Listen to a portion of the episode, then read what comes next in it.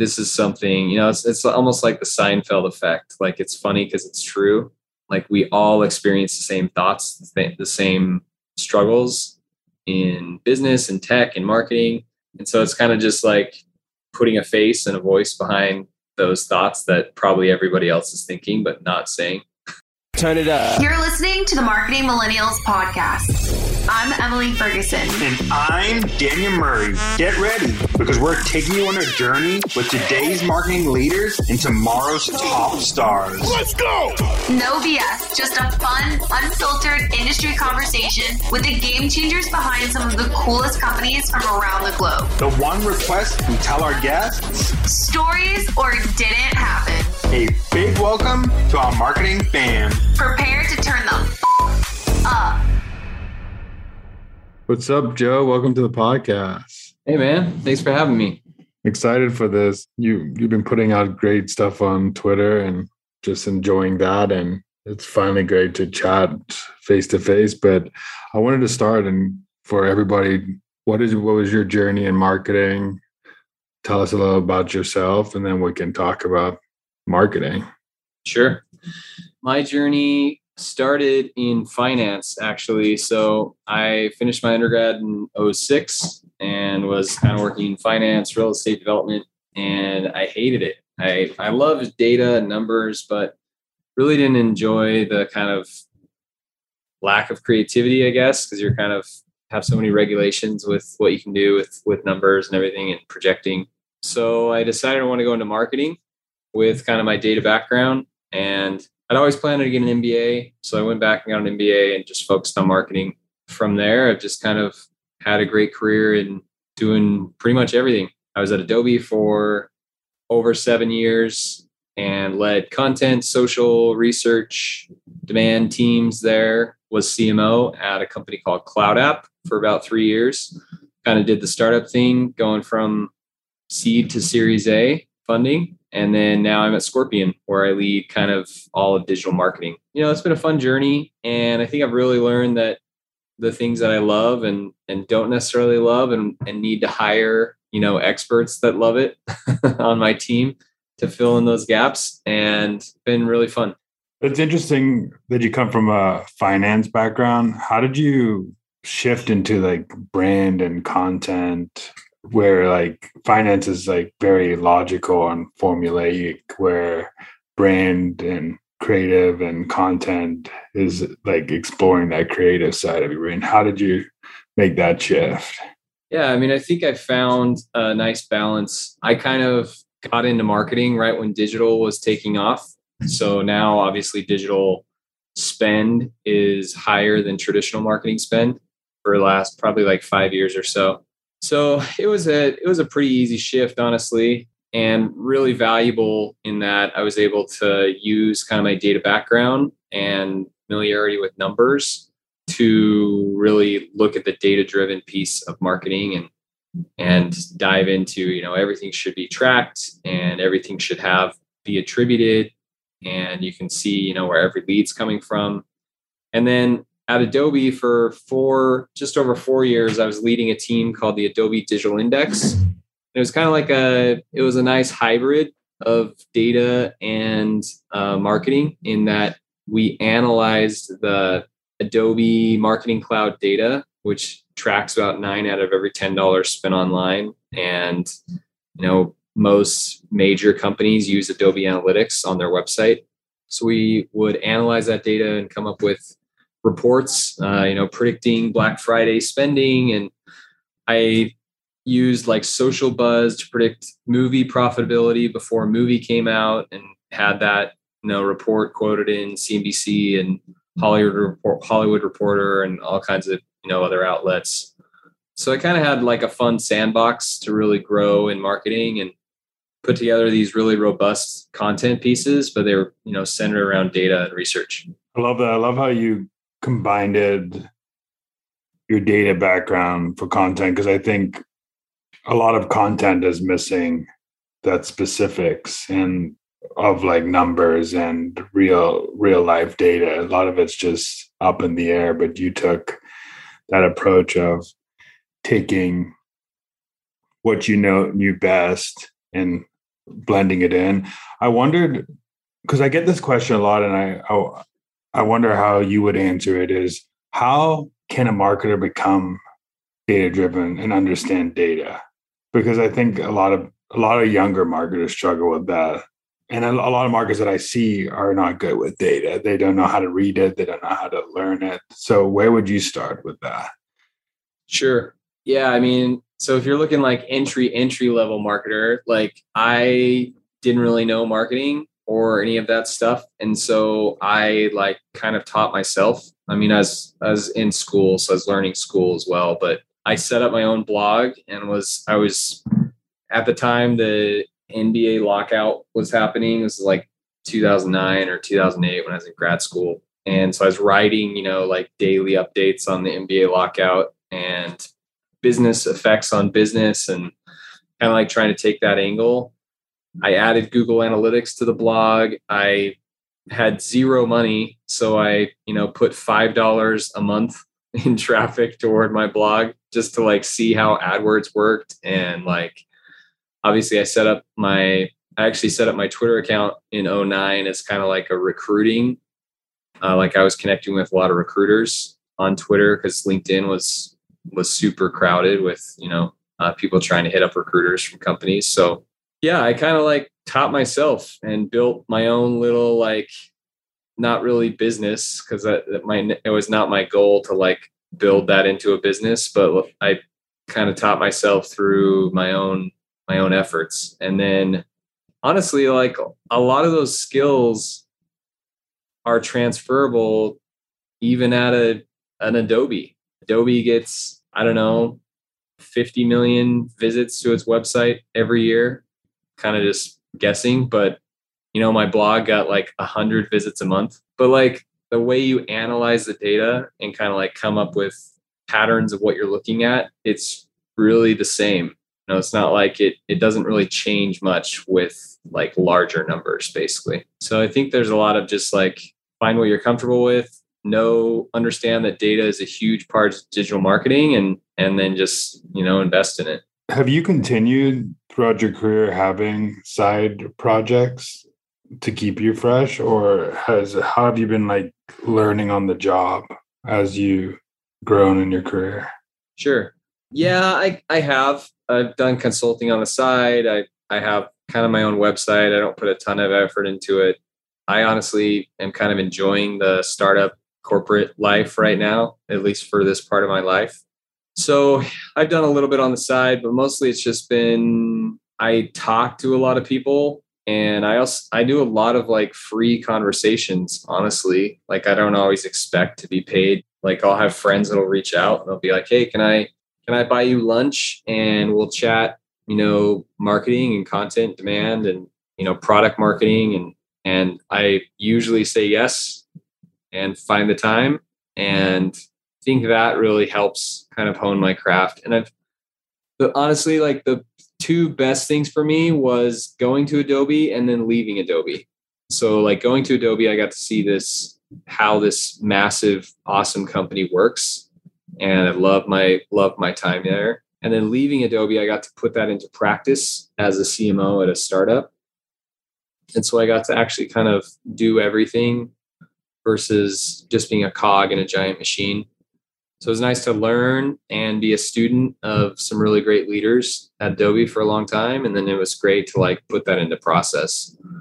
And in that process, I talked to a lot of other CMOs and was like, hey, what's what's your best campaign you guys have done? Like what's what's your biggest source of demand? Like I just asked a lot of questions and was, have just been a student, you know, my entire career. Yeah, I love that because I think a lot of that's how I feel at Clearbit right now is I, I talk to a bunch of different marketers and I think that keeps me fresh in marketing. There's obviously on the ground executing too, but the ability to have conversations with a bunch of smart marketers and also filtering out the opinions that aren't so good is like a, a great way to do do it. I'm just wondering. So you put out some like humorous tweets on on Twitter. How has that become your like persona? Like where did this like those ideas spark from? Because you have a humorous, humor, at least like two or three humorous tweets a week that go pretty yeah. get a bunch of engagement. How where do they come from? Like where do you think about these? Like are these stored in your phone? How do you think about that? Most of my stuff is random musings. I don't know. I mean, that's just I just I think a lot of like the social stuff, the social side of marketing is it really is like finding your voice. You know, people will find will appreciate your voice, and that's just you know mine is kind of like quirky marketer dad. Right now, I'm like all in on this. Like I'm training for an Ironman in the fall, and I'm you know working on this balance book, and so I'm kind of like moving into those types of territories. But like I mean, I've been doing it long enough that I kind of know how to craft things a little bit. Uh, you can't guarantee virality, of course, but like you can craft a tweet to a point that you think, oh, this is easily shareable. Yeah, I, I mean, I love it. I, they were super relatable, and I think a lot of marketers get that. And I think the relatability it's it's funny because a lot of people think their thoughts are very only theirs like nobody else experiences their these type of thoughts but when you start putting your voice out there on social you realize there are, there's a tribe of people that think exactly like you or have some of the same thoughts as you at some points of time. What are some of the biggest learnings you have learned that you would tell your 20 year old marketing self? If you can go back and tell your 20 year old marketer self and and teach yourself marketing. What would you have told yourself? First of all that it's it's uh, definitely a journey not a sprint. Obviously you get more perspective as you get older and i'm not i'm 39 this year so i've still got a lot to learn. But i think once i started looking at my career this was probably like when i turned maybe early 30s i started seeing hey my career is like a 40 year window. It's a very long window so like, no, I don't need to be a CMO right now. I don't need to be the founder of a company. Like you look at some like uh, Elon Musk, you know, uh, Mark Benioff, like they, they founded their companies, like in a lot of their companies in their 40s. Like it's not like they were everybody is this like Mark Zuckerberg, you know, founding this massive company out of Harvard. So I started kind of looking at like the longevity of my career and and I'm not one of those people that like wants to retire when I'm like 40. If I live another 40 years, that kind of sounds miserable. Like I I enjoy working, I enjoy learning and I enjoy the adrenaline and the str- the struggle, you know, pushing through that. So I started looking at this long journey and I was like now I'm in this phase of this and you know, I've got my little kids at home, so I like the CMO thing actually wasn't great for me. Like I actually took, I went to a bigger company, so I've like bigger budgets and more people to manage, but like less. I don't have that CMO title. Like I didn't necessarily want it anymore. So I took a step back a little bit because I was like, hey, my family, like I need to focus a lot on them too because they're a big piece of my life. So seeing it as just a journey and and you know, there's kind of four pieces of your life like your mental your physical your emotional and your spiritual side like investing in each of those. Yeah i think that's it. Like hey don't worry so much about work. Like it'll you'll be fine. There'll be a path for you and just kind of work hard and find out what your path is and it'll eventually come right? Do you understand how your technology stack comes together? Or have you spent hours on end trying to get a full picture of how your organization uses marketing tools well, consider checking out TechStack Builder at McGaw.io. In a few moments, it can take your corporate domain and detect all your tools and help you create a visual data flow in just minutes. Check it out today at McGaw.io, which is M C G A W.io. I was um, training for an Ironman helped you like think through this like long journey because the the ups and downs, the struggle. Because I feel like if you like that thing in marketing, that's probably why you love doing Ironmans, the the struggle, the triumph, the adrenaline rush. Have you always been a, a runner and athlete, or is this something new that came about? Yeah, I've definitely always played, you know, team sports and kind of skied my whole life and hiked and always been active. I always wanted, I've done like half marathons is kind of the most I've done like physically in that type of realm. I've always wanted to do it's it's a half Ironman. I well, I probably I mean you make time for what you care about, but I don't think I could make time for a full marathon with with my family and work life and make it work for me. But I always wanted to, and my goal was to do it before I turned 40. I just decided like, hey, I just I just need to do it. Like I need to stop pushing it off, stop making excuses. And yeah, it's it's been hard. I mean, I haven't even started aggressively training yet. Like my my event is not until September, but like I went swimming at 5:30 in the morning the other day, and after I swam 2,000 meters, I did like a 10 mile bike ride, and and I've also been doing it without technology because like part of the Ironman is you can't have your phone or like music or you know any type of connection. So it is is like a mental thing as well. So it's it's kind of it's terrifying to kind of be by yourself with your thoughts for that long when you're training but it also like you really work through some stuff and really kind of get some cool perspective when you're you know breathing and exercising and getting that that energy going. So it's been been a unique like discovery of of who i am you're writing a book about balance and what are some lessons you could teach people right now about how to balance work and life and the importance of it? Yeah. Part of the inspiration for this is first of all was being that executive kind of founding team role at a startup and just how stressful that is and how it can really overtake your life if you let it. And honestly like work will overtake your life if you let it. Like I started to recognize and part of this was from the startup too. Like I recognize like this this is never ending, right? Like there's a board meeting every quarter. And even if you had an amazing quarter, it's like, okay, what are you doing next quarter? You know, like it's it's just this never ending growth expectation. And so I stopped kind of like connecting my I don't know what the right word is. Like self-esteem feels like a little too too close but like i started stopped tying my like satisfaction to that type of thing and took it a little bit smaller like it was more like project based you know is uh hey i, I kind of want to learn how to do this type of marketing like let's do a campaign around it. And if we fail you know we fail we fail fast and we try something different. So for me it's it's there's four areas of life you know i mentioned earlier mental emotional physical and spiritual. And to really have balance in life, you really need to spend time in each of those areas. And also, like, you need to have fun and, and challenge yourself in each of those areas. So it could be as simple as like, you know, mental, maybe you're you're reading a book or like learning or talking to people. You know, you're doing this podcast and I did a podcast at CloudApp and I had executives from tech companies and I was I was learning from them a lot and then you know physical is is pretty easy like eating well and sleeping and and exercising. And then emotional is like you know connecting with people. Like that's a big thing right now with with remote work is we don't have that. Like even introverts like i'm more of an introvert. My my wife is like a super ex- extrovert and really good connecting with people.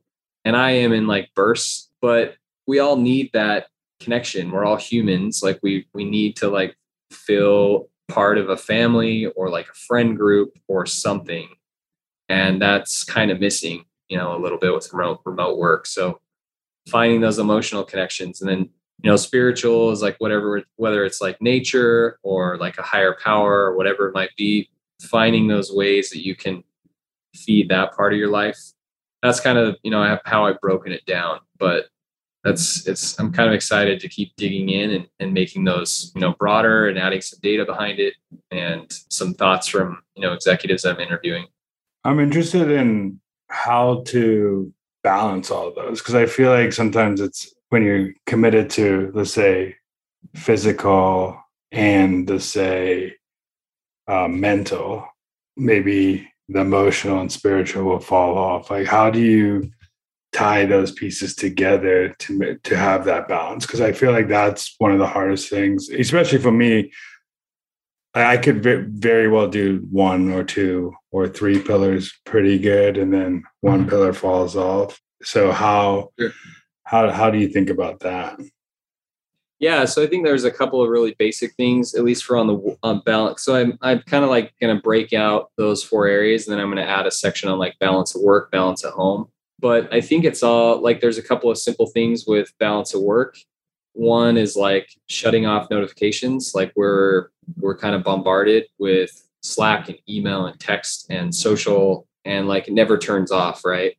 So having time where your your mind can be like blocked off from those things and recognizing that kind of like embracing the stress that will come from that. Like you may miss some like urgent emails you know and have to like catch up on those later. I think that a lot of it is building time for focus. So like blocking out your calendar. You know yesterday i tweeted like don't forget to eat. Like a lot of people just skip lunch or skip breakfast. You know our bodies need to be fed uh, like a lot of nutritionists will say like six times a day you know like uh three larger meals and then like three snacks, you know, in between to kind of like keep your metabolism active. So making sure like I block out time every day for my for my gym time and sometimes I don't go. Sometimes I, it ends up being like something else that I focus on, but I I always eat every day. And then another simple thing is just saying no. We're very much a yes culture, especially in work, but it's okay to say no you've got to build credibility obviously to be able to kind of like put the deposits in the bank or like question something before you say yes to it. But you don't have to say yes to everything and it'll be okay. And then the last thing is there's like the eisenhower matrix which is pretty cool. Dwight eisenhower kind of came up with it when he was president and it's talked about like in the seven habits book quite a bit by stephen covey. But it's like do schedule delegate or delete Mm-hmm. and it's kind of like you know based on urgency or need you can figure out what you should actually focus on. It's naturally easy for a lot of people to have that planning and scheduling and for other people it's a grind. So like it's like the magic you know to form a habit you got to do it for three straight weeks. So you know grind for three weeks if it's like mentally straining to like have a schedule and a plan and then you know it should eventually start to become part of who you are Yeah, I think that one of the most important things you said that I noticed and is the the schedule part of it, the pre-planning times because your body gets into that. For example, with social media, I try to have a block to just post during that time period if I want to be consistent for if I want to be good at working out, I I schedule the same time every day to work out. If I want to eat well, like I'll, I'll schedule times to eat so I remember to do that. I think that helps so much to keep that routine going and that consistency.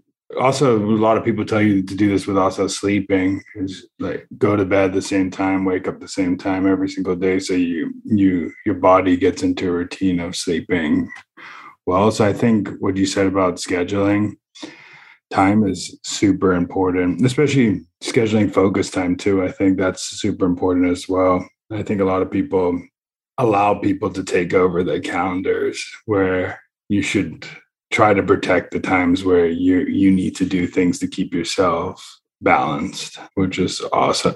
Which Yeah. I love that point. and it only gets harder, right? Like when you're a junior in your career, you're not a part of a lot of meetings. As you get to leadership roles, like you get invited to a lot of meetings. And like I question almost every meeting. Hey, does this need to be a meeting? Could we, you know, I came from CloudApp where it's like all about async comms. So it was like, hey, could we just do a CloudApp message to eliminate this meeting? Could we just do this in an email? No, so I'm always kind of like questioning and fighting for my time and also my team's time. Like I, I'm protecting my team's time. Hey, I need to learn. I need to know more about this project that you want my team to do, or I need you to invest a little bit of time and have some skin in the game too. You know, so I'm always always trying to like make that a priority for sure. Uh, that's super important. But also, like you kind of mentioned, you know, sometimes you fall off. Like if you're focused on mental, you fall off on physical. I I think that's fine. Like I don't think it's. I think I don't think my point is like, hey, you need to do these focus on these four things every day. It's more like just recognizing when you're imbalanced in something like, oh man, I haven't if like your you know spiritual side is like connection is like nature right you're like oh man i haven't gone to the ocean or i haven't gone hiking or i haven't gone enjoyed you know the snow in a long time like i need to go do that i can feel like i'm low on it it's kind of like it's almost like the there's like the love languages book the five love languages it's kind of like those those things right? Like there's five areas and you can kind of tell when you're like low in one of those and just more about recognizing and then having like a a go-to of, of what you do. So like winter is really hard in utah so i ski and that helps me like get through the kind of really cold times because i'm like really enjoying skiing. And if i'm still if i'm like over it in January or February. Like my wife and I, we always go south in like December and January for a couple of days to get some sun and go to a pool or whatever. And we know we need that. So like we kind of already pre plan it, right? So it's just kind of recognizing those things. Yeah, I think awareness is a big part of it too. I think just even if you don't not doing it every day, taking a step back and being aware is super important. I want to ask you since you manage all these, you've managed some teams, what are some tips for leaders on how to become better managers? And you said one thing like protecting your team's time, but what are some leadership team skills to get the most out of your employees, but also have them respect you as a leader? So I, I learned this from a lot of, of leaders who invested in me my job is to get them promoted and to have them almost like leave me.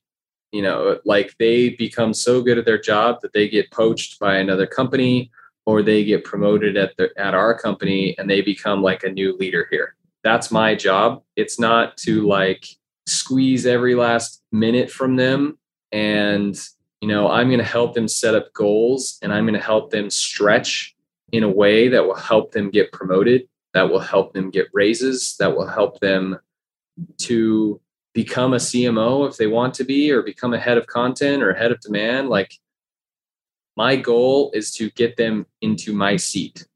And I'm going to hire people that are probably even more talented than I am or can like take my job because I want the best possible people on my team. Like I'm never going to be afraid of someone taking my job.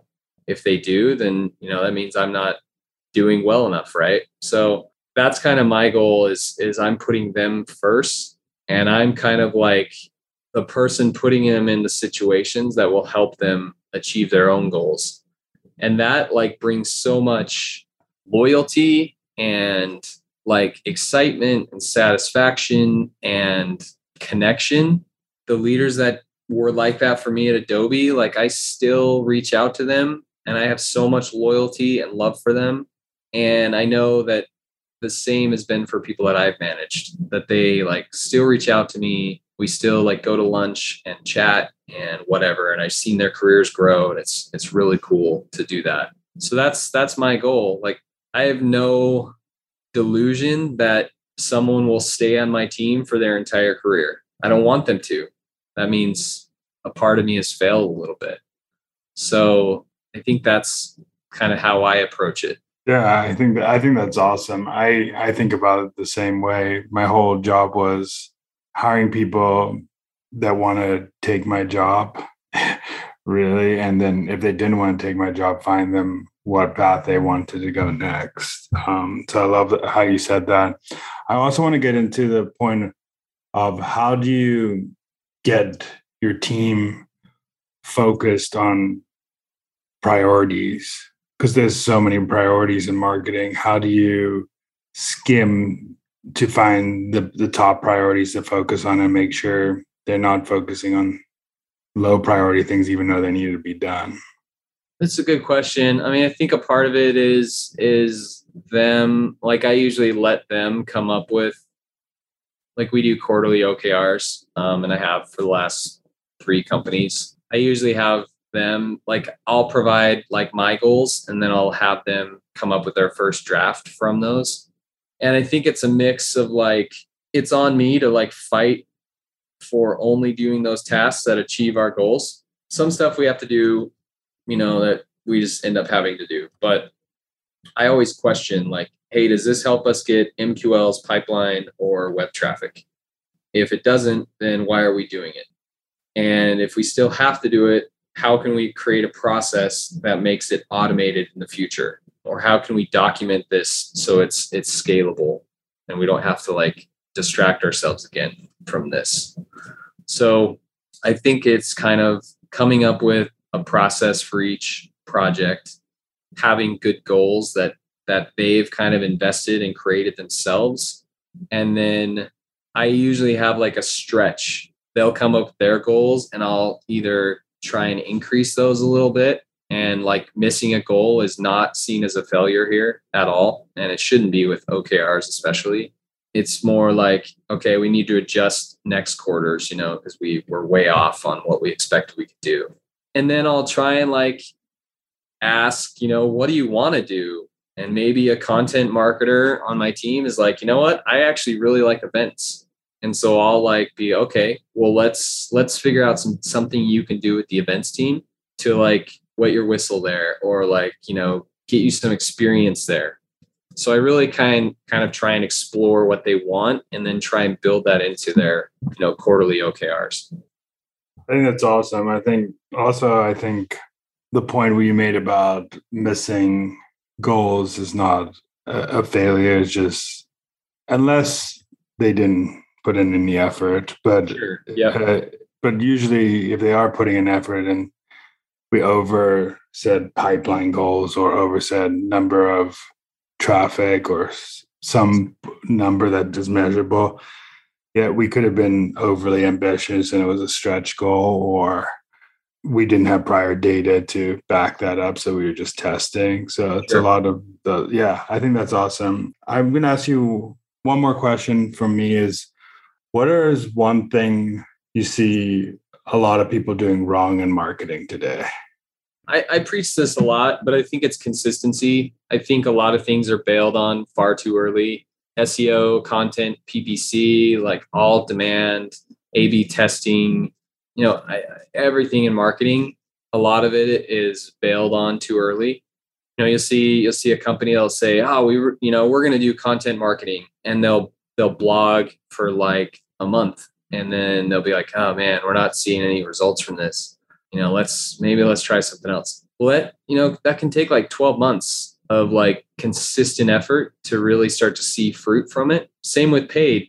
You know paid can you start to build lists you start to build targeting abilities you start to learn and like a b testing on a website. You know you learn what works what doesn't work. You learn things you can move up and down to increase conversion rate so like just not being consistent is is really the thing that is ruined a lot with marketing.